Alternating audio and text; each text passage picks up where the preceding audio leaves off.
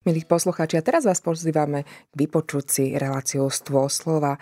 Páter Bruno Donoval na tému Choďte do celého sveta, hlásajte evanilium. Nám približí tieto denné čítania a zamyslenie. Milí poslucháči Rádia Mária, dnes sa zameriame na skúsenosť, ktorú apoštol Pavol zažil na ceste do Damasku, ktorú už tradične zvykneme označovať ako jeho obrátenie alebo stretnutie s Ježišom. Vieme, že Šavol bol spočiatku veľmi horlivým prenasledovateľom cirkvy no a práve udalosť, o ktorej sa budeme spoločne zamýšľať aj v týchto nasledujúcich minútach, sa stala rozhodujúcim momentom jeho života.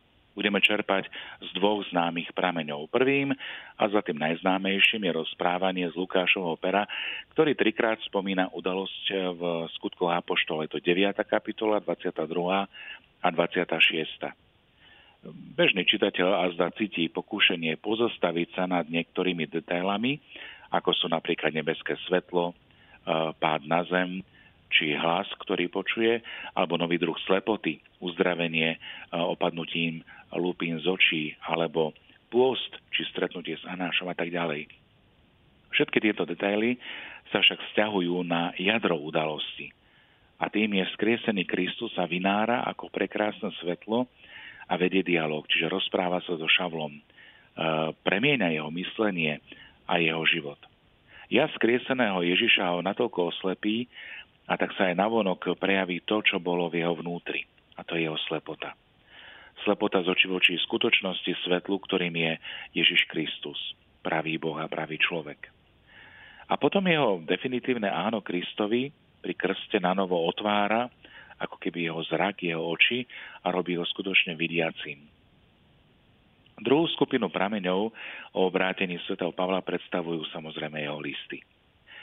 Pavol nikdy nehovoril príliš podrobne o udalosti obrátenia svojho a to zrejme aj preto, lebo predpokladal, že všetci poznajú podstatu jeho príbehu a všetci veľmi dobre vedia, že sa z prenasledovateľa stal horlivý evangelizátor. A stalo sa to ani nie tak v dôsledku jeho vlastného uvažovania, ale silnej udalosti, a to je stretnutie so skrieseným Ježišom. Hoci Pavol nehovorí o nejakých detailoch, tento veľmi dôležitý fakt spomína viackrát, že aj on sám je svetkom Ježišovho skriesenia, ktorému zjavil bezprostredne samotný Ježiš, spolu aj s poslaním, ktorému dáva, poslania apoštola. Najjasnejšiu výpoveď v tejto súvislosti nachádzame v jeho rozprávaní o tom, čo tvorí stredobod dejín spásy. A to je smrť a zmrtvých stane Ježiša a jeho zjavenia svetkom.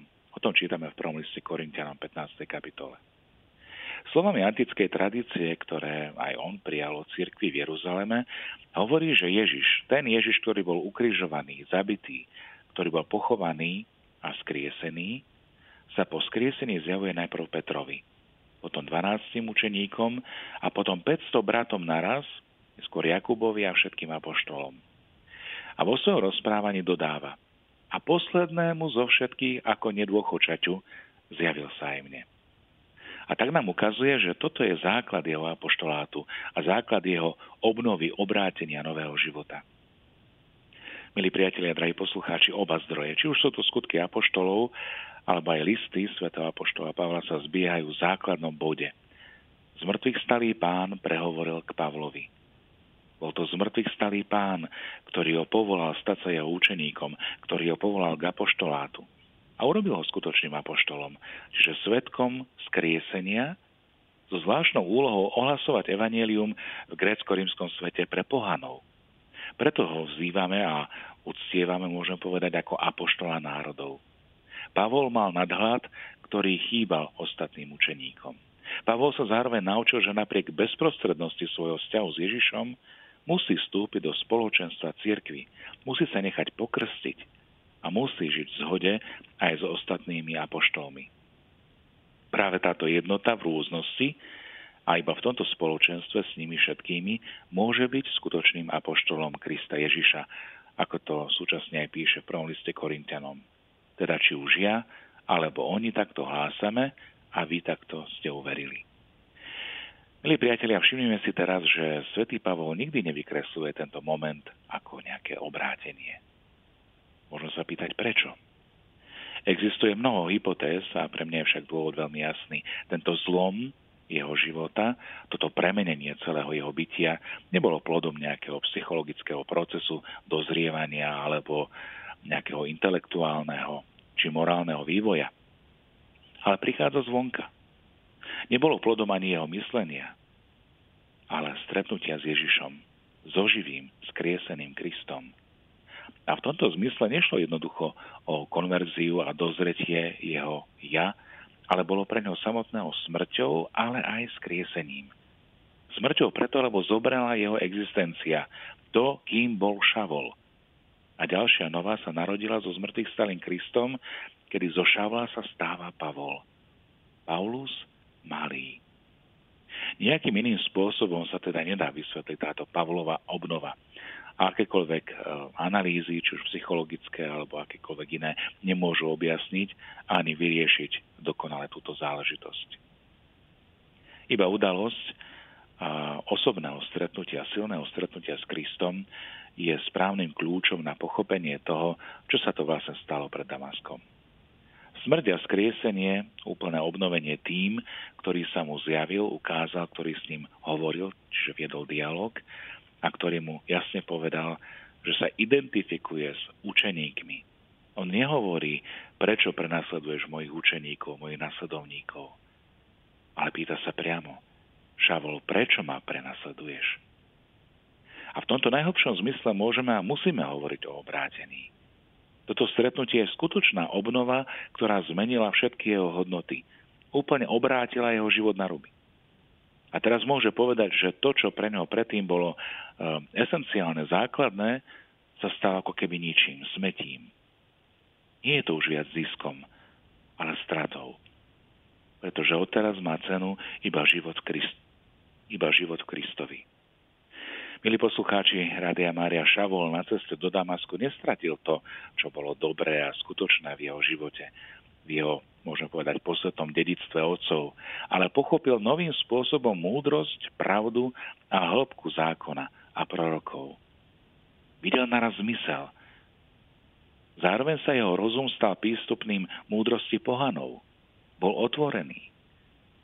A videl, že adresáti tejto Ježišovej radostnej zvesti sú naozaj oslovení nielen členovej vyvoleného národa, ale že táto radostná zväzť presahuje hranice 12 kmeňov Izraela a je naozaj adresovaná pre všetkých, ktorí ju chcú prijať naozaj s otvoreným srdcom.